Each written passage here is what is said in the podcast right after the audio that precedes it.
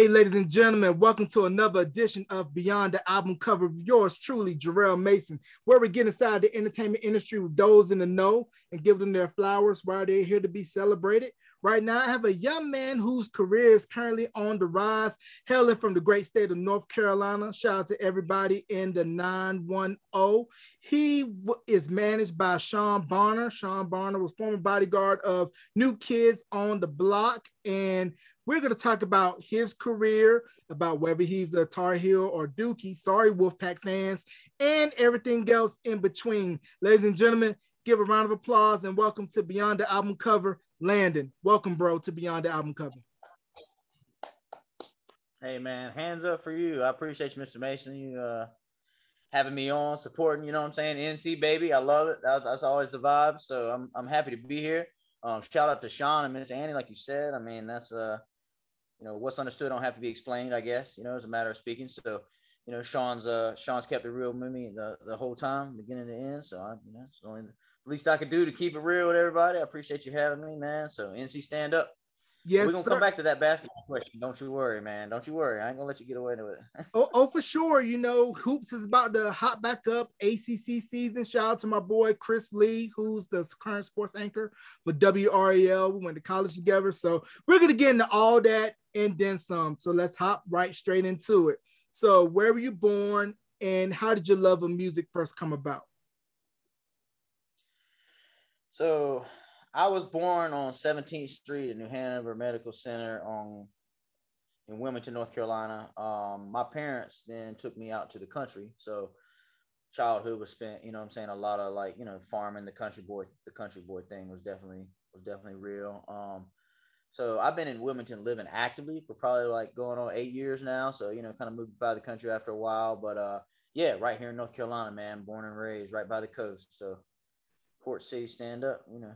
Yeah, and for those you don't know, Wilmington, a lot of big stuff was shot there. Dawson's Creek, One Tree Hill, I Know What You Did Last Summer, I Still Know What You Did Last Summer. Pretty much anything that was on W B was shot down in Wilmington.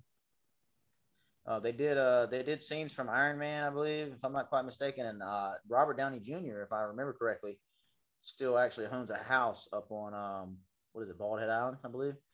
So yeah, there's a there's a lot of film here, a lot of film, uh, a lot of sets, a lot of production, a lot of money as far as like, you know, the film bringing it in. But they had a big they had a big uh, a big fight, man. There was a whole bunch of people going on strike and stuff a couple years ago, um, and so it's kind of some of it's kind of dried up, but it's coming back a little piece by piece. So mm-hmm. uh, shout out to the folks who work in the film industry, man.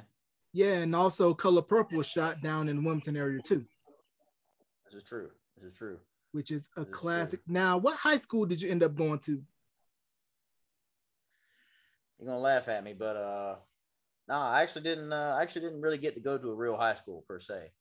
Um, we was, you know, in not only was it country living, but it was also super religious. Like I grew up really, really strict religious. So like it was a lot of uh, homeschooling. It was a lot of, you know, taking your tests at private academies and stuff. When you have to do your E O Gs and stuff, you know, we'd have to go down the road to an academy to take them, you know, um, it was all very religious. And then I went one year, my junior year of high school, to a boarding academy of the same denomination, you know, Seventh-day Adventist. And, but as far as actually going to high school, I didn't really have the high school experience, man. Um, I graduated from adult high school when I finally finished everything out at Cape Fear Community College right here in Wilmington. So that was probably the closest thing. And then I just transitioned right into, you know, college classes or whatever after that. So, I mean, it was, it was, I don't know, it was weird. mm. It's definitely not like the normal, you know what I'm saying, go to school, be on a sports team, you know what I'm saying, do that whole thing. Like, uh, it was hoe the garden and tend the beans, you know what I'm saying? Right, yeah, that, that real country strong living. I'm from the two five two area, so I know about that living very well. Got a peanut and cotton field right next to my house and right next to my auntie's house and uncle's house, so it's real boonies in the sticks in two five two. For uh, those of you that know, you know what I'm talking about. Yeah, shout out two five nine for real. It's that that country, uh, that country job, man. But I'm, I mean, I'm, I'm not mad at it. You know, it teaches you a lot of stuff. Um, you know, so, but as time went along, you know, I kind of gradually, as I got older and I started taking music more and more seriously, I realized that it wasn't a game, like as far as what I was able to do and what I wanted to do.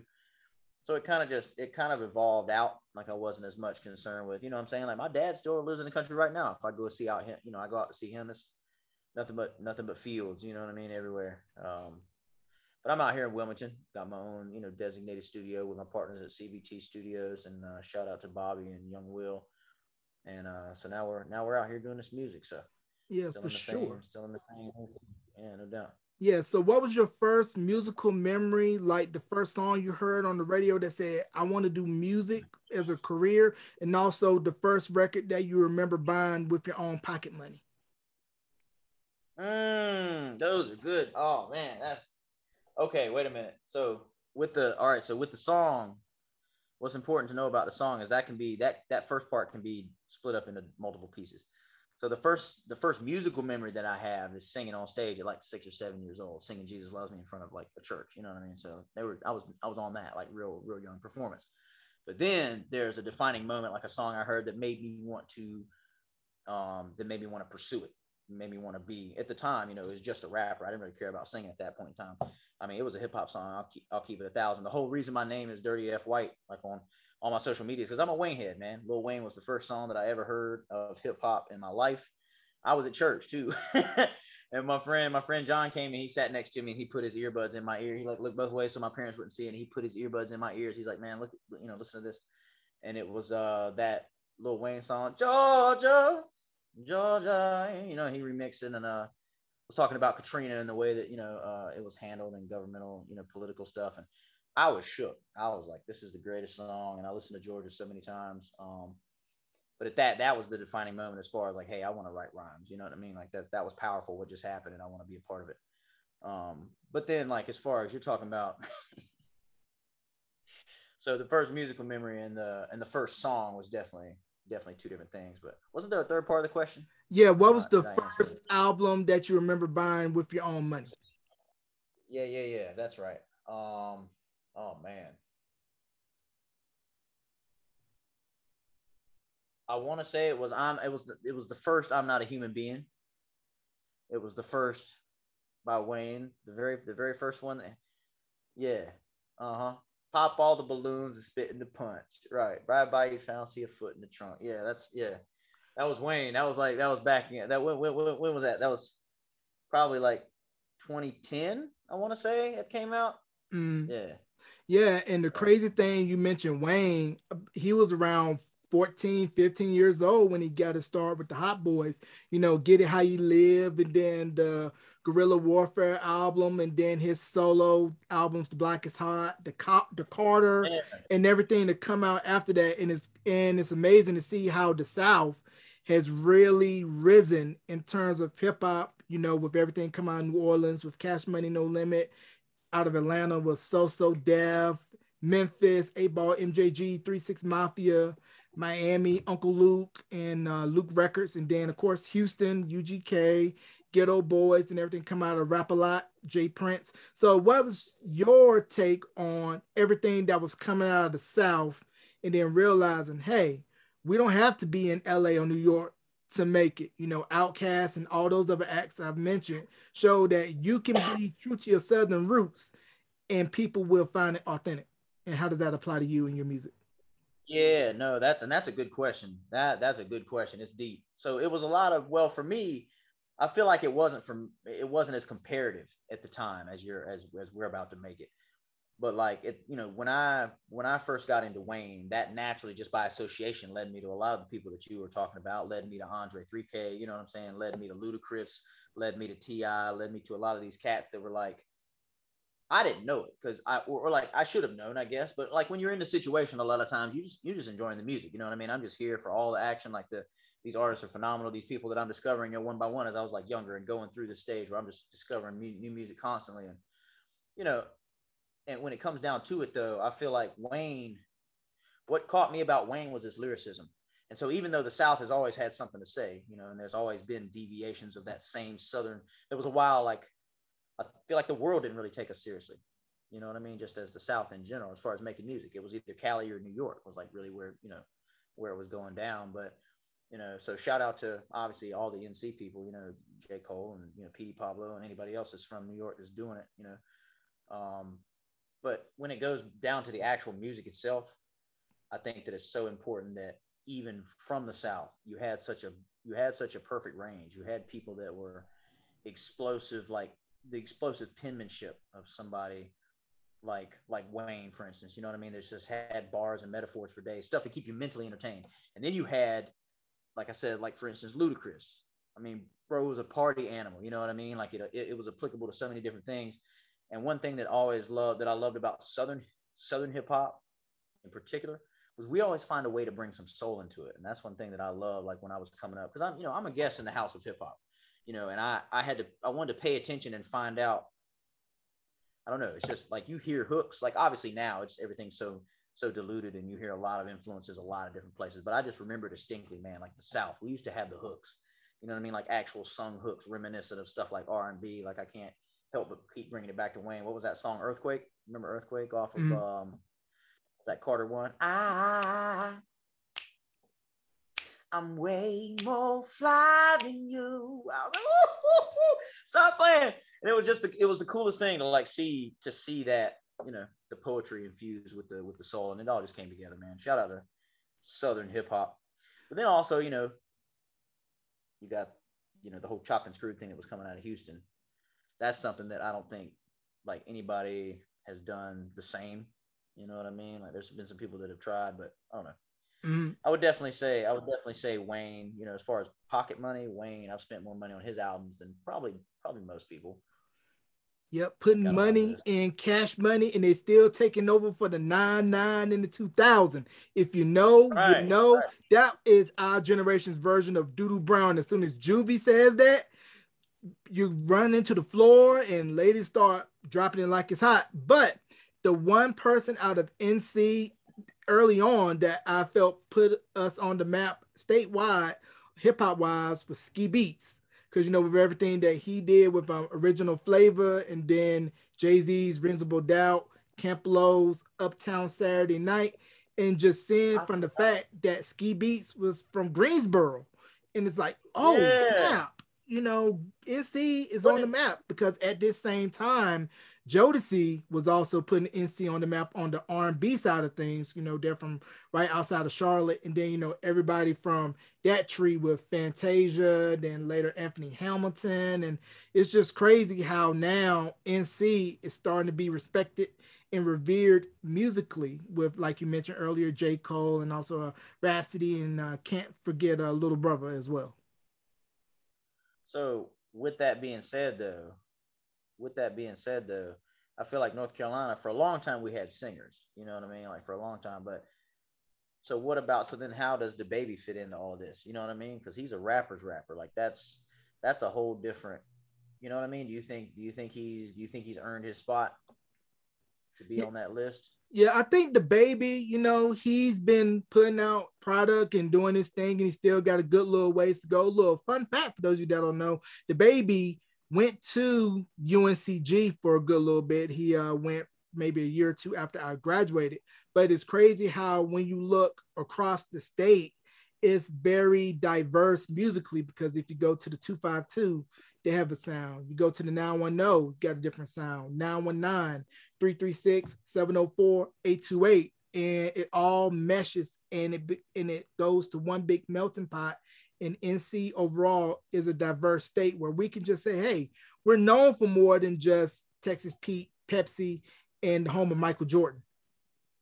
And what is it? Uh, Cheerwine? Cheerwine's from here too. Yes, there. Which is the greatest invention ever. If you never had Cheerwine, you got to have it out the glass bottle, and you got to go to a cookout, primarily on the rough side of town, and get you a five dollar cookout tray. You'll thank me later. Okay. I'm with that. See, I've had Cheerwine and I've had Cookout, but I don't think I've ever had the two at the same time. So that's, yeah, no doubt. Well, hey, so, okay, wait a minute now. Before we get too deep into N C stuff, like, so are you a vinegar barbecue guy, or are you a sweet barbecue guy? Man, I'm from Eastern North Carolina.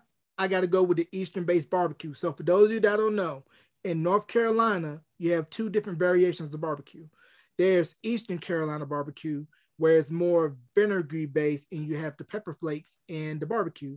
But if you go to Lexington and pretty much the western side of the state, it's called Lexington style or Western style, where it's more of a ketchup based barbecue sauce. But both, so- both are very good, but my Eastern Carolina barbecue bias is through and through. Eastern all day, every day. Hey, look, I had a, I got a, I got a homie that moved down from, uh, I got a homie that moved down from Jersey, and he came down here and he was just going off on me one day. He's like, "You guys, what is wrong with the barbecue down here?" I'm like, "What's wrong with you?" He's like, "No, man." He's like, "This isn't barbecue. It tastes like vinegar." And I've never, I didn't know any different. Like I knew that sweet, you know, sweet barbecue had origins in Texas, and I've, you know, obviously had it before. But when you go to an actual, you know, like a cookout, like somebody's granddaddy cooking, you know what I mean? Most of the time, it's a vinegar-based barbecue, and that's just what they on. Man, he's, "What is this shit?" I'm like, "Man, it's good, man. Eat some." And I converted him. He ended up being like, "All right, it's, you know, it's not too bad," and he would eat it with us. I'm like, "Yeah, man, you gotta, you gotta hit," but. Yeah, and, and you know about them, all about them pit pickings. You got to get there super early, or to those little hole in the wall spots. Small town, go a little bit outside the big city. Get there early though, because when they run out of meat, that's it. Over with. It's over with. It's a wrap. Ain't doing but one. Man, yeah, you're making me hungry. Yeah. But let's go ahead and let's switch back to the music. So, what led you to wanting to take music seriously, and what is your craft as far as songwriting goes? What comes first, the hook, the bridge, the the melody, or verses? Okay, all right, a two-parter. So, well, I would probably say it's kind of, the first one's kind of hard to answer. It's just been like a gradually creeping feeling, like as far as like knowing that music was, because for years, um, as you know, I'm, as I'm sure a lot of people do, I did music as full-time as I could, you know what I mean? But never really shared it with anybody per se. People that were around me knew that I did music, and, you know, gradually the word would spread and people knew about it, but I wasn't saying a word about it myself, you know what I mean? Like for years, because that was back in the days where I was still young enough. I'm talking thirteen, fourteen, you know, I was playing in church, performing in church, performing at little festivals, anything that I could get my hands on at that age, you know what I mean? That was appropriate. I was going to those things and I was, I was performing. But like as time started going along, like I realized that it was way more useful for me as just a, just an emotional, psychological, subconscious thing. You know what I mean? Like it's medicine. Mm-hmm. Music is medicine. So when you, you know, when you, when you're able to write, when you're able to get shit out of you, you know, it's just, it's a wholesome feeling. So what I ended up doing was kind of like as grad, you know, time gradually progressed. Like I said, I got introduced to hip hop. So immediately I just dove into writing rhymes. And there was probably a period of time between the ages of, like I said, maybe fourteen, fifteen, all the way up to when I was nineteen, when I actually first stepped in a booth. And so from then, I had plenty of time to live my life, do what I wanted to do. But the one thing that I didn't ever stop doing was writing. And so by the time I got to the spot, everything happens for a reason, they say. I don't know if you believe it, but by the time I got to the spot where I had access to a booth and to a studio, I was still shaky, but I was solid lyrically. I, like I, I had practiced. I had an idea of what was going on poetically. So I get in there, I start going hard, um, you know, trying to learn. And that was, once again, a period of probably two or three years refining, trying to figure out what my sound was, what did I, you know, what was I doing? Um, you know, did a whole bunch of experimental stuff. Um, and still to this day, I'm extremely diverse and I do, you know, pretty much every genre there is. I don't, some of it doesn't get put out, but, you know, I definitely play the field a little bit. But I don't know, I just discovered that as time went along, and especially as I started to sing more for people, that was the most applicable thing. And once again, shout out to, you know, management, um, Mister Barner, Mister Sean Barner, because when he came on, you know, and, and, and saw what was going on, this is, you know, you're looking at me however long later with the experience that I've had and the time that I've taken to promote my own self, you know, and, and, and try to do what's right as far as progression. And he's going to take that singing and do something with it. That's his goal, mine. That's what he's going to work on and push, you know, is that singing part. Because for years, like I said, I just rapped and I didn't care about singing at all. And it took the prodding from several people around me like, "Man, come on, will you please do some song music? Will you please sing R and B? Will you please sing soul? Will you please sing something?"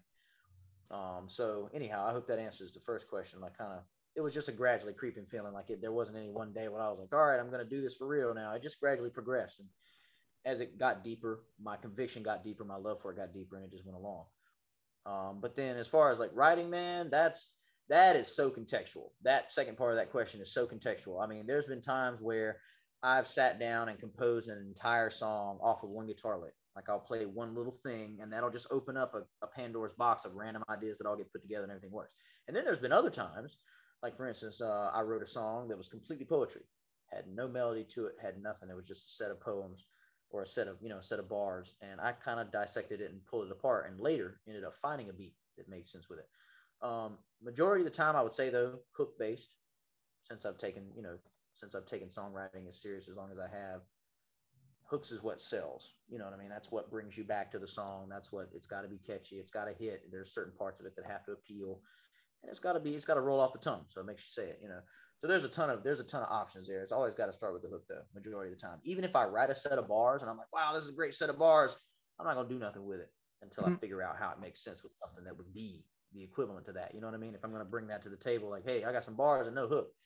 Well, I mean, that's cool, but you know, the hook mm. is what you repeat. The hook keeps, yep, keeps, that, you know, keeps people coming.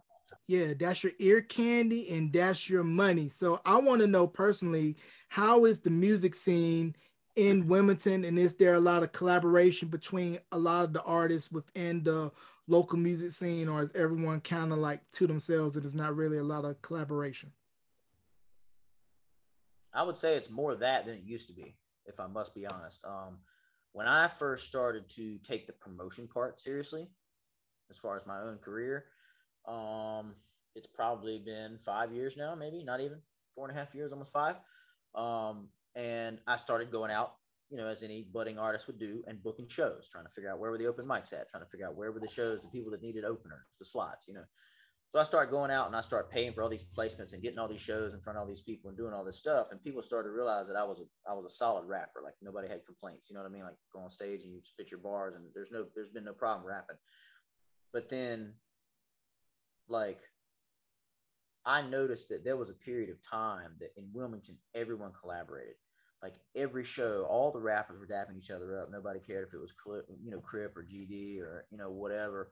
Everybody was dapping, everybody was cool, everybody was collaborating. And then it's like something happened to hip hop in Wilmington. I don't know. Maybe, maybe I'm just maybe I'm just irrelevant and off the scene. You know what I mean? Like, let's give everybody the credit, you know, the, the credit they deserve.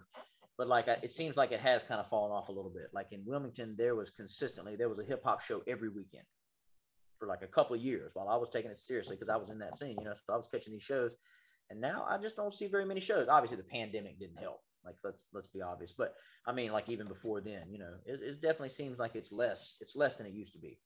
Um, that was one thing that I really dug about, you know, Wilmington, especially Wilmington, man, of all the places, because it's still going on other places. I go to Raleigh, I still see the same cliques. You know what I'm saying? I still see the same people moving around doing shows. I still see the same tickets and the same people rapping. They're still out there.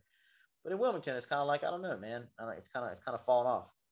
Right. Bit, if I do say so myself. Right. And with Wilmington, it's not that far from Myrtle Beach. Was there a lot of going down to Myrtle Beach and performing on the strip? Because you know Myrtle Beach. If you know Myrtle Beach, popular tourist destination, if you could get a venue at Myrtle Beach, you're in the money. So was there a lot of back and forth going from Wilmington to Myrtle Beach, because you know they're constantly having tourists come, and that could mean more ears, more eyes, more dollars? Yeah, no doubt. Um, there was some. So personally, I performed in Myrtle Beach a handful of times, probably. I'd say I'd say probably five or six times. Um, but as far as like local people traveling, I think that that was almost, I don't know, maybe those two things are related. You know what I mean? Like, back when I first started rapping and taking it seriously, cats from around here were rapping on tickets from around here. You know what I mean? You would see folks, and there was some folks. I mean, there was some people here in Wilmington that were getting, you know, twenty thousand, fifty thousand. I do. I know one dude personally who got one hundred fifty thousand views, you know what I mean? Just from his city. It's been done. But I feel like everybody, with the, with the rise of social media being as prevalent as it is, and just like, you know, it was strong obviously back then, but people are moving around a lot. I don't feel like the people from Wilmington are looking for tickets in Wilmington. You know what I mean? Like you're saying, they're, they're looking for now, they're looking for, they're looking for Raleigh, they're looking for Charlotte, they're looking for Myrtle Beach, they're looking for, you know, Miami and Atlanta and places that there's more active stuff going on. At least I, that's that's the path that I followed personally, so I can identify with it. I did shows here in Wilmington really, really regularly for probably two years, two and a half years. You know what I mean? Like two shows a month probably, and garnered, you know, a handful of people. I could, you know what I mean? There was definitely some following, but you have to expand. You got to get out beyond your city. You know what I mean? That is one sad fact of life. They love you when you, they love you when you make it. You know what I mean? So if I popped up on N B C tomorrow, you know what I mean, and spit some bars or sang something, then all of a sudden Port City be up in arms like, oh, that's my dude. mm. But, you know, we'll we'll see. I mean, it, it definitely uh, – there's definitely some folks here in town that are super solid. And I got to shout out North Carolina, man. We got some hardcore fans. Once people actually – you know, once people actually mess with you, is then it's then it's super real. Yeah, so super solid, super the- soil, super loyal. Yeah. Now, being from Wilmington, it's hard to escape beach music. For those of you that don't know, if you go down to Wilmington, pretty much the North and South Carolina coast, probably coast of Georgia, you're going to hear beach music and you're going to see people doing the Carolina Shag, which is the official state dance. So can we talk about how important beach music has been to the music scene in North Carolina and how underrated it is? I'm going to be one hundred percent honest with you right off to start with. I don't know a whole whole lot about beach music.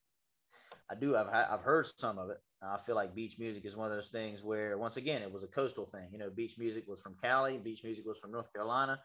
That was the two spots that were doing it. Um, you know, with North Carolina beach music, like I personally know some guys when I was going to Cape Fear, for instance, there was a professor who taught uh, history during the day at the school and then moonlighted as a, a D J.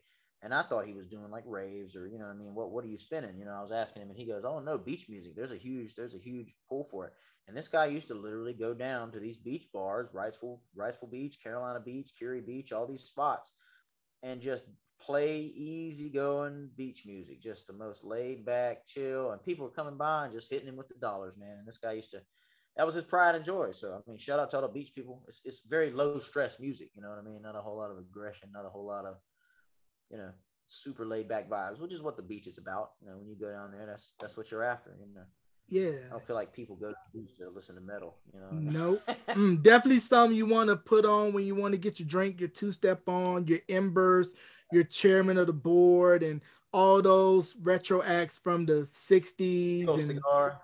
Mm, your cigar. Now, another music from the South that has been influential in all forms of music. Are you familiar with Southern Soul? I would say so. Like, who you mean? Southern Soul, like Clarence Carter, uh, Theodis Ely, uh, Marvin Cease, pretty much the records that would get played when parents said, go to the back room when they were having their party and the grown-ups would have their own drinks, and it would be the dirty records that kids couldn't listen to until they got older. So with that, yeah, with that being said, I'm pretty sure that my generation, pretty sure that my generation had the parents that were playing those songs. So like my parents being as Christian as I was, I didn't get to hear a whole lot of that. Like it was mainly just gospel and like, like a lot of gospel and, and, and just choir music, choral music, you know, arrangement, stuff like that. But everything was religious, man, when I was coming up. So to be honest with you, I probably don't know most of that stuff by name. Like, I'm sure I've heard it because playlists that I have are full of genre, you know, specific stuff. But like, honestly, with a lot of that, when I first started in, it was hip hop, and it pretty much, it pretty much just went hardcore hip hop for years until I finally like decided to open my mind and kind of branch out and listen to other stuff. But I mean, Southern Soul in it, in and of itself, regardless of the names and stuff, is something that it's uniquely here. It's something that, you know what I mean? It's something that's taught. It's something I had to learn, you know what I mean? Because you don't, it just doesn't pop out of nowhere. You know what I mean? Like you have to pay attention. You have to be able to absorb your surroundings. And, you know, shout out to think about how many numerous hip hop songs that I've heard and probably am a fan of that sample things from those exact eras, chopped and screwed. If it's not, whatever, you know what I mean? But use, use influences and use stuff from that. So, I mean, hey, that's Southern Soul is, it has to be infused in whatever, even the rock that comes from here, the hip hop that comes from here, the country that comes from here, the pop that comes from here. It all has that unique, they all share that commonality. So the influences are huge. No doubt. Mm, just wait till you hear Candy Liquor by Marvin Cease. That's all I got to say about say, say about that one. Marvin Cease? How do you spell Cease? S E A C E. It is not about licking no candy cane either. I'll just leave it at that and you can let your mind do the thinking. But it's crazy about Southern Soul is that all these acts, they could just tour these southern states only and just make buku amounts of money and still be good. You know, somebody got a blues festival. We have Clarence Carter. We got T- TK Soul. We got Theodis Ely, Mel Waiters. They can make a good amount of money and just continue to tour without really expanding outside of the southern U S. And that shows how unique, you know, regional music scenes are to certain parts of the country. Yeah, no doubt. North Carolina took that and ran with it, as I'm sure a lot of other places did, but that soul was special down here. I mean, especially like when in Wilmington they do the Azalea Festival. They pull some. They pull some names. They pull some names. So I'm trying to. I'm trying to get on one of these. Trying to want to get on one of these festival slots, man. And because with this soul music, man, shout out to shout out to song. Shout out to Sean, Sean Barner, man. He's getting me. He, he's. We're learning all these covers, all these different soulful acts that he's pulling out. He had me. Had me learn some Roberta Flack the other day. I haven't listened to Roberta Flack in uh, how long. Uh, I pulled up some of her stuff. So mm. yeah, soul is soul is real. No yeah, doubt. And fun fact about Roberta Flack, she's an N C native. I was pretty sure that's what Sean, that's what Sean led with, if I'm not quite mistaken. Yeah, where's she's she an N C native. I believe right. she's from around the um, Asheville area, I believe. Okay, nice. Yeah, from the yeah, Asheville yeah. area. Uh, Tupac's mom, the late Miss Afeni Shakur, from Lumberton. Uh, attorney Benjamin Krupps from Lumberton. Uh, current University of Houston men's basketball coach Calvin Sampson's from Lumberton. And like, like I said earlier, N C has just talented people across the board. We mentioned, of course, the GOAT earlier, Michael, Air, Jordan. So we're going to go into a little bit of a A C C basketball since hoops is around the corner. Are you a Tar Heel or a Dookie? Um, man, I don't know. It's hard to, it's hard to answer. I feel like all my friends are going to get mad at me. No, nah, I'm just, I'm just kidding.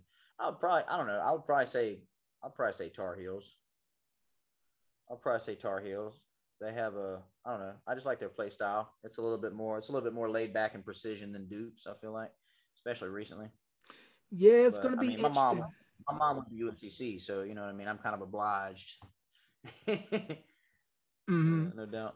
Yeah, it's going to be interesting this year to see Carolina with Hubert Davis taking over since Roy Williams stepped down and retired. And then this year will be Coach K's final season at Duke, but John Shire had already been named the successor once he steps down. So it's really going to be a changing of the guard for the next year in the A C C because you're seeing a lot of the old school coaches that we grew up on, you know, stepping down and passing the torch on to the younger coaches. And N C, as we know, is a hoops hotbed. Look at all of the basketball players that's out of N C that's in the league. You got the Curry brothers, Bam Adebayo, Kobe White, um, Kent Bazemore out of play, Bertie uh, County.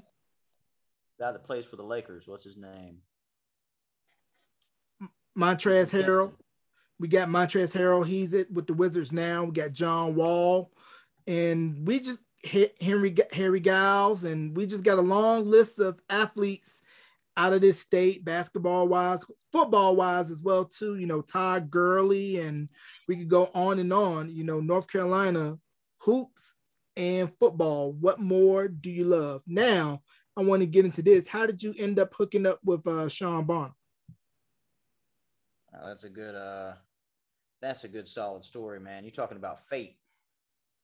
Um, so I had a song and it was called Nothing. And I was, wasn't sure what I was going to do for a video for it. So ended up coming together with my, my homeboy from Big Rags Productions. And we put together a treatment for it where we kidnap a politician and a bunch of, you know, a bunch of political stuff. So I put out a little casting call. I knew that Brent acted. I hit him up, a couple other actors, put out a little casting call. You know, he ended up being the one to fill the spot. He said, yeah, I want it. I want to do it. I'm like, all right, cool. So I, you know, he came down to Wilmington, made sure that he was, you know, fed and, and, and everything and, and rested. And we went out that day and we shot the video. Um, I ended up meeting Brent. So Brent Gaskins, Brent Moore Gaskins, look him up. He's a I M D B certified actor too, man. He's been in a bunch of movies. Um, you know, shout out to Brent, he's a real one. Um, but I ended up meeting him at a show randomly one day. But after he came out and acted in my video, you know, we kind of became, we kind of became, you know, friends and talked a bit. And he's super cool. And one day he started texting me a couple months ago. He goes, Landon, he's like, you know, I got somebody interested. I got somebody interested. I got some heavy hitters talking about you, man. And I'm like, all right, Brent, you know, what's what's what's going on? And so he puts me in touch with Sean. And I got on a call with Sean on my lunch break one day at my job and went outside, no shirt on. I'm standing in the yard singing at the top of my lungs because Sean said he wanted to hear me sing. Like, let me let me hear you sing. What you got? So I, I lit into one of my original songs and just started singing my heart out. Neighbors looking at me crazy, like, what is going on with him? And I'm walking around the yard. But uh, so ended up meeting him later, went to Charlotte, met him and everything. Dude's a thousand percent. I love his energy. Um, we're working together on some, some, some projects and some maneuvers. He's got a plan, and I'm, I'm blessed to be a part of it. It's really good energy. It's been a while since I've been around good energy like that, um, you know, pointing that way. So, um, you know, shout out to him. Shout out to Miss Ebony, who was a good friend of Brent's. Um, the two of them were who in conjunction brought me up. So shout out to Miss Ebony again. I can't say it enough. Um, but yeah, Sean's, Sean saw potential. He knows what's going on. He knows the practice and the work that I put in to, you know what I mean, put myself out there and make sure that all my content is as quality as it can be, you know, and this, and he recognized that, and that's, that's, that's solid on his part. So shout out to him. But yeah, it was, it was one of those things, man, where you never, you never know, you never know what's going to happen. You know, you never know the connection that you're going to make if it turns into something, or, you know what, you got to always just make sure network, make sure, you know, just be real, with, be real with those, you know what I'm saying, that you come across, because you never know what may happen. So shout out to Brent, man. Just met him randomly at a show. Now, not only he started my video, but hooked me up with my management and is tightly, tightly linked in with, you know, a lot of the stuff we're doing. So right. Shout out to Amethyst on T V. Yeah, right. No. You, right. You mentioned staying prepared and being ready, because you were on your lunch break from your job, and it was like, hey, it's all or nothing. I got to push all my chips to the table, go all in. This, this is my one shot. I got to do it. I got to hit it. I did. He had me out there singing. Uh, he had me out there singing Miguel. Uh, or Max, no, Maxwell. Maybe it was Maxwell. Yeah, whenever, you know, whatever, whenever, I think is the way that the name of the song. Um, yeah, and he had me out there, and it'd been long, it's been so long since I heard the song, I had to listen to it to remember how it went. So I rehearsed it for a second and sang it back to him, and man, I was standing out, standing out the yard, hey, hey, hey, and he's like, oh man, okay, I hear you, Landon, you know, and I'm out here in the yard walking around, just yeah, but you, like you said, you get. You know, you get one chance. And if it's something, when it's, when it's like, when it's that important to you though, it's not like he asked me to, to draw blueprints for a house. That's something I've never done. You know what I mean? It's not like he asked me to, he just said, no, sing me some stuff. Show me what you're doing. You know what I mean? Like, this is, this is what you practice for. You know what I mean? Like, this is what you're here for. So like, yeah, shout out, shout out to Sean, man. He saw the potential. He still does. And, you know, and I know he's got it locked down. So. Right. And Sean had learned from the best, like I mentioned, bodyguard of New Kids on the Block, been around Maurice Starr, that whole movement. Because for those of you that are too young or only know Donnie Wahlberg from acting, or the brother of Mark Wahlberg, New Kids on the Block was huge in the late eighties and early nineties, because if it wasn't for them, there would be no Backstreet Boys, no N Sync, no B T S, none of the boy groups that we see now, if it wasn't for New Kids on the Block. And then, of course, before no them, the template yeah. for New Kids on the Block, New Edition, which who was discovered by Maurice Starr. So there's the Maurice connection with New Edition and New Kids. So were you familiar with New Kids' body of work before hooking up with Sean? Kind of. Like I knew that they were, I knew that they were significant, and I know, I'm like, I knew a couple of the hits, you know what I mean? Like the more major stuff. Um, but he's putting me onto some more of their music. Um, a lot of their stuff is, a lot of their stuff is kind of like, they're very active love songs, you know what I mean? So it was honestly kind of a shift of direction for me, which was not a bad thing, because I enjoy being challenged, you know what I mean? Production wise, performance wise, creative wise, and to introduce a catalog like the Backstreet Boys have. I mean, come on, Jordan, Jordan could hit notes. You know what I mean? Like, let's not play. Um, but it's, it was a shift of pace. You wouldn't have found, you probably wouldn't have found the Backstreet Boys on my playlist before Sean came along and said, hey, learn these songs.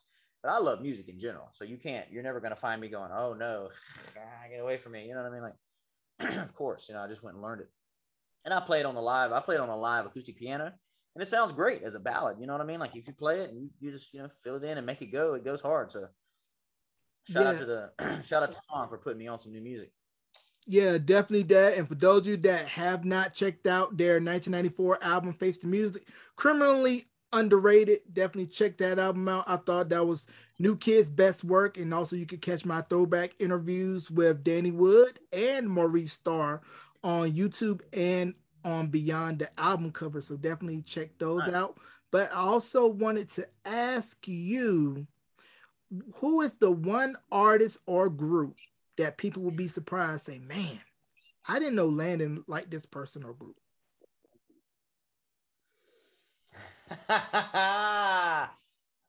Oh man, I'm I'm really gonna t- I'm really gonna tattletale on myself right now. Go ahead. But uh, I listen to Pink from time to time. Nothing wrong with Pink. She she's well she's a she's a singer. That's that's the main reason. Like I can appreciate, you know what I mean? Like as a vocalist, I can definitely appreciate some of the stuff that she does. And uh, she's ridiculous. And you know, the image, of course, is kind of like, yeah, you know, like I get what she's doing, but I probably would. I, I say I listen to the ballads too. So don't. I, I don't even want y'all to take that. I don't even want y'all to take that like I listen to Pink's whole catalog on repeat every day. No, no, no, no, no, no, no. But she has some songs like "Beam Me Up." That's really, really good. Um, straight up just piano ballad with some strings, really nice. Um, she's got some songs. Um, she's got a song with Eminem too, as a matter of fact, if I'm not quite mistaken. Um, but yeah, nah, nah. Pink is Pink is definitely the guilty pleasure. Pink is definitely guilty, guilty pleasure. Um, another band that I was gonna say probably that I would that I would put you on if I could put anybody on. I've been bragging about them for years, but they're called the Winery Dogs. Um, you're talking about soul, and these these guys aren't from the South, um, at least not that I'm aware of. Um, but they do, they, they sing some soul. So the Winery Dogs is a three piece, three piece band. Um, it's made up of, uh, Richie Kotzen, um, Billy Sheen, and then, uh, the drummer from Dream Theater, what is his name? Uh, Mike Portnoy. Um, you know, he's all from, they're all in that group together. So check them out. Pretty. All right. Pretty the Winery Dogs, definitely got to check them out. Now I know for me, my guilty pleasure, I've been bumping a lot of country music lately, you know, being from the South, I know a little okay. bit of it to get by, but not deeply steeped in it like most people, but uh, upon viewing Ken Burns' excellent documentary about country music, I started to dive a little bit more into it, bumping some Kane Brown, some Mickey Guyton, Sam Hunt, Lady A, Florida Georgia Line, Dan and Shay, and how country music is a mixture of all these different genres, and at the end of the day, it's nothing but three chords and the truth. Oh, that's fun. Hey, look, that's nah, that's a quotable. Did you come up with that? You wrote that yourself? No, no, that's not that that I've heard that mentioned by a lot of country artists that it says nothing but oh, okay. three chords and the truth. Because when I listen to Chris Stapleton singing uh, Tennessee Whiskey, I'm like, man, this guy's been singing like he's been sitting at Big Mama's knee in the kitchen while she was fixing the made from scratch mac and cheese. You hey, can't Chris tell Stapleton, me he got sold. Yeah, no, Chris Chris Tables Chris Stapleton can sing. He can sing. Um, what is uh what was the one dude from American Idol? I can't remember. He I'm coming home was his name. I'm coming home. Chris Daughtry, who's from North Carolina as well. Chris Daughtry? Yeah, he's from North Carolina. Um, McLeansville, outside of Greensboro, and he has relatives around my neck of the woods in the two five two on the eastern side of the county. That's nuts. I don't think I knew that. Yeah, that's crazy. He that that man's got soul too. So does Zach Wilde. Zach Wilde, I don't know if you ever listen to Zach Wilde, but Zach Wilde can, can sing his sing his soul out. All right. Now, where can people expect to hear from you as far as projects and performances? Because we know last year everything got put to a halt because of the pandemic, but we're seeing now how everything is slowly but surely starting to pick back up. So where can people find your current projects? And also, where will you be performing if you have any dates? Yeah, no doubt. I uh, appreciate that. The uh, so the first thing I would say about me is go follow the social medias. It's super easy. Dirty F White, all one word, like Weezy F Baby. Um, that's all social medias. That's Twitter, Instagram, Facebook, da da da. Um, you can go look up my actual music, my discography of studio recorded stuff, as well as some live cuts, et cetera. Um, you can just type Dirty White, all one word. That's Spotify. That's Apple Music. That's Amazon. That's Deezer. That's Audio Slave. That's I mean, uh, Audio Mac, listen to me. Um, you get the picture. Anywhere that you want to go, Dirty White, all one word. Um, as far as music that I'm actively promoting that I really, really want to shout out, the first thing would be I want to shout out, obviously, Nothing, the video with Brent in it. It just hit eleven K a couple weeks ago. Shout out to everybody that's been pushing that. Um, go check that out on my YouTube. Once again, Dirty F White or Dirty White, either one you want to do on YouTube will take you to it. Um, then also I have a song called Reckless or Romance. It's more for the ladies. If you know somebody, you know, auntie, sister, whatever, they like that more laid back stuff. Reckless and Romance is definitely a good place to send them on my page. Um, live performances. I'm actually going to be performing on Halloween, the Friday of Halloween night, um, here in Wilmington. actually the, the building that's adjoined to my studio. So it's called Morning Glory Coffee House. So anybody that's in Wilmington, if you guys see that, even if you're from out of state and you want to pile in, it's going to be a party. My performance is just a part of it, but I am going to be performing. Um, so that'll be awesome. And then I've got a couple performances lined up here for uh, mid-December. So some bigger dates coming up. Stay tuned for the announcement. I'm going to put out plenty of promo, you know, before it starts happening, to let everybody know where it's going down. But me and Sean got some stuff in the works. So, you know what I'm saying? Got to keep moving and shaking. So yeah, got to keep grinding. Now, I want to know this, by you being a native North Carolinian. What is your go-to meal at Bojangles? And if you don't know Bojangles, people, it's better than Church's, better than K F C, better than Popeyes, better than Williams Chicken if you're from the Dallas-Fort Worth area, and definitely better than Chester's. Don't ask me, ask your mama. Yeah, Bojangles. Bojangles rules all. All right, it's bow time, and it's always bow time. Um, man, I don't uh, default meal. You're gonna, you're gonna. Mm, man, now you, why you asking me these questions? Uh, I miss home, probably, man. Probably. I don't, I don't get Bojangles that much. I only get to go home every two years. Been out in New Mexico, I got to get Bojangles every time I go home. As soon as I touch down R D U, I'm like Bojangles. Yeah, Bojangles is amazing, man. Um, I probably spicy chicken biscuit and seasoned fries and a sweet tea. Probably would be one of my go-tos. My other go-to would probably be the Supremes, chicken Supremes with the fixings, and I get some. I get the dirty rice and the kidney beans. Okay, all right. My go-to would be the three-piece, double fixing the fries, sweet tea, or the Cajun filet biscuit or sausage, egg, and cheese biscuit with the bow rounds and sweet tea. But this confession right here will shock you, bro. I never had a bowberry biscuit. You never had a bowberry biscuit? I never had a bowberry biscuit. I was just never inclined to get a bowberry biscuit. But some of my foodies out there know this little hack where you take the sausage from the sausage biscuit and put it inside the bowberry biscuit for some sweet and savory goodness. I did it with uh, I did it with bacon. I did hmm. it with bacon. Hmm. Yeah. Hmm. Bacon uh, and eggs. Bacon and eggs go good between a bowberry. And you know it's crazy, if you really want to get wild with it, you know the you know the frosting that they sell with the blueberry uh, biscuits. Uh, bacon, put the frosting on the bacon.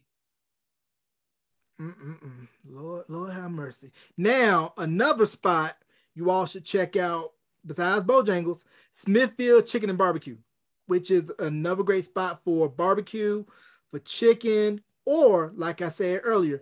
Go to a gas station way on the far end of town. You got to go on the outskirts. The more discolored the menu looks, the better the food's going to be. Or you can catch a good Chinese food spot in a Food Line parking lot. If you're from North Carolina, right. South Carolina, or V A, you know that to be a fact.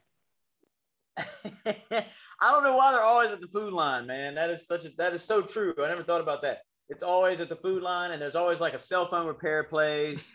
Or like a little boutique or something right next to it. But there's always the, the one staple Chinese.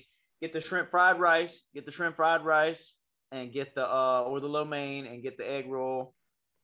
You won't regret it. Yeah, you regret it. And you'll probably find a City Trends somewhere in that vicinity too. A City or rugged or rugged warehouse. Yeah. Yeah, you you know who I'm talking about. And then of course we got uh the restaurant that uh Sweet Baby Jesus himself has blessed, endorsed, and is a Southern staple. You can catch it about every other exit. Waffle House. My go-to at Waffle House is a Texas toast, sausage, egg, and cheese with hash browns scattered and covered to this day. But mm. but you got to go to the Waffle House once again that looks kind of suspect.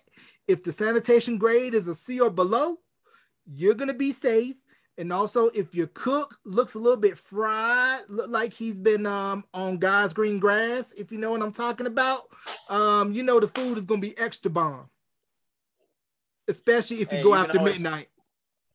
Yeah, you can always tell, too, because the cook the cook be outside smoking a cigarette. Yeah, that's when you know your food's going to be lit. You put out the cigarette and he come inside. That, or if your waitress yeah. can call you sugar, baby, honey, darling, or any derivative of that. Because if they don't do that, that ain't it. But like I said, if you go to Waffle House after midnight, it turns into Ratchet House, kind of like Gremlins. Don't feed them after midnight. Don't go to Ratchet House after midnight if you're all about uh, trying to be straight A and uh, be straight laced, because um, some things go down at Waffle House after midnight, especially if you had a little bit of uh, liquid courage in the system. Drink responsibly, though. And that's everybody that that's everybody that be in Waffle House too. Everybody's already drunk. They just came home from the club. They're in Waffle House. They're talking shit. But nah, but, but on the on the real though, if you go to Waffle House after midnight, it's you can you can go if you want to risk it. That's fine, but just make sure you got your camera out, because I promise you, your real your real will do fifty K on, on Instagram if you put it up. Yeah, fights, Waffle House fights, and they're always doing the most. Yeah, risk it all, but make sure you have the heater in the car. And I'm not talking about the one in your center dash console lever. Those of you that know about the heater, the tool, the burner, because the element will be outside of Waffle House. But you know that uh, you're going to be safe inside Waffle House at midnight if you know the right people. But you just got to know when to go. When somebody gets up and wants to start bringing that black Air Force One energy, it's time for you to go. Shout out to Pat Bev. Right. Yeah. Nah. But uh, hey, look, Waffle House during the day versus Waffle House at night. There's totally no different. Other restaurant that has that. There's no other restaurant that has that wide of a division. You know what I'm saying? Taco Bell during the day and Taco Bell at night is comparable, I feel like. You know what I mean? But Taco Bell, Taco Bell don't know nothing about no no no. Uh, they don't know nothing about no hash browns, scattered, smothered, and cap either. So you know what I'm saying? Nope. That's too bad. Yep, scattered, smothered, covered, cap, top. There's there's different variations of how you can get your hash browns at Waffle House. Now, last fun question before we wrap. Um, how do you like your grits? If you eat grits, mm. What do you mean? How you mean sugar versus sh sugar versus butter? Sugar versus butter, cheese, no cheese. I mean, how do you personally um, like to eat grits if you are a grits man? Yeah, no, I get definitely a grits man. Definitely a grits man. Um, I would say just lots of butter and uh, salt, and if you got fresh cracked pepper, like that. Okay. Now, you're going to find this very interesting. Up until maybe about three or four years ago, I never had grits. Even though I'm from the South, I never partaked in grits of in breakfast because I just never liked grits. So the first time I had grits in my life was I was on my honeymoon cruise and we were leaving out of Charleston, and they had shrimp and grits. And that's the only way I eat grits. If it's shrimp and grits, put some bacon bits in there, put a little bit of okay. mild sharp cheddar, not, not sharp cheddar, but mild sharp cheddar. And then some bacon bits and some jumbo shrimp, magnifique. I'm telling you, it'll, it'll, it'll make your world a whole lot different. That does sound good. That sounds super good. Yeah, no, I, shrimp and grits is shrimp and grits always hits. Shrimp and grits, regardless. I don't think I've ever been to a bad a place where it was like, eh, the shrimp and grits aren't good. Like shrimp and grits are always they always hit. Doesn't matter where you get them from. Yeah, like I tell people all the time when it comes to food in the South, if it ain't deep fried, it ain't right. If it ain't that, right, if the yeah. cool, if the Kool-Aid and the tea is not diabetic sweet, that ain't it. I want the, I want the, I want the sugar to hit that first sip. Right. Need insulin. Hey, look! Shout out to North Carolina, man. My my little brother cooks at a Highway fifty-five. Talking about some North Carolina food. Mm. So there you, there you go. Talking about yeah, the yeah. Highway fifty-five. Is that is that the burger spot that used to be Andy's? Yep. Uh-huh. Yo, I'm telling you, y'all go to Highway fifty-five, dog. The burgers, bomb. Lemonade, crack. The fries, crack. You will not be disappointed, dog. Highway fifty-five, burgers and fries, located in and around the N C area. Send my check in the mail. Hey, I'm gonna show my little brother this too. He's gonna love it, man. That's so funny. Yeah, shout out to shout out to Highway fifty-five in Delco, North Carolina, man. That's they out there, they out there cooking and doing the thing. And their burgers do smack too, because my little brother, my little brother cooks out there, and he's that man can cook. Shout out to Max. Mm-hmm. Yep, but don't try that Highway fifty-five challenge if you ain't got a stomach. Or bring some friends, and y'all can be like, hey, man, uh, let's go half and half on this. Because if you don't complete that Highway fifty-five, you got to pay for it, but it's eat at your own risk. Yeah, because that's yeah. No, nah, I've never tried it. I've watched some some friends of mine attempt it. I've only seen one friend finish it. He he got it, but he he didn't feel good afterwards. Yeah, his whole rest of his day, whole rest of his day was not was not pleasant. Yeah, he was probably sitting on the porcelain throne after that. Yep, yep, sitting we on the porcelain we were in throne. A house with one, we were in a house with one bathroom too. That was the problem. mm, uh, that that that ain't, that ain't how you do it. If you're gonna do that situation, that's where you gotta have multiple bathrooms, or just put a do not disturb sign on the door, because you're gonna be in there getting up close and personal with uh, the porcelain throne, and uh, you're gonna be sitting there for a while. And uh, the one thing I wanna say before we close, man, I appreciate you coming on. Do you have any shouts you wanna give before we wrap, and also plug your social media? So I wanna shout out uh, Mister Sean Barner, first and foremost, man. Thank you, man, for showing faith in me. Thank you for everything that you do. I wanna shout out to you, uh, Jarrell, for having me on the podcast. You've been Been phenomenal. Um, it's been a good time. I, I want to come back and have another one. Let's let's let's let's do some more. Let's talk about some some crazy stuff. You know what I'm saying? Let's get into some old. Let's get into some old d- discussion. And uh, I'm super down for it. I appreciate you having me. I want to shout out, uh, you know, Brent and Ebony. Like I said earlier, I want to shout out Bobby Dollars and C B T. My boy Young Will. Um, I want to shout out my man T V M Killer. His new project Preach is out right now. Go pick that up. Preach by T V M Killer. Um, Go look at my social media, Dirty F White. You'll see links to all my stuff everywhere. Everything's interconnected. All the infrastructure is set up. You know, if you go to one platform, you can find me on any. Um, please go check out my music. Reckless and Romance is at like thirty-four thousand, I think, right now, after almost a year and a half out. So you guys, please help me run up these numbers. We're trying to attract attention. We're trying to bring in the good vibes and really bless people. That's the whole point, is to bless people. And you know, you're you're blessing me by having me on the show, so it's only right that I. that I can shout, you know, shout you back out. So there's going to be some cross promotion. Don't you worry. I'm going to be sharing this episode everywhere. So Oh, oh for sure. That. Oh, for sure. Shout out to Sean, shout out to Annie, Dirty F White across all socials.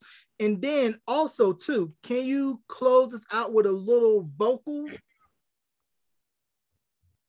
Yeah. Yeah. You guys want, you want to hear Reckless and Romance? Yeah. Get, get, get, give, give the people a little something.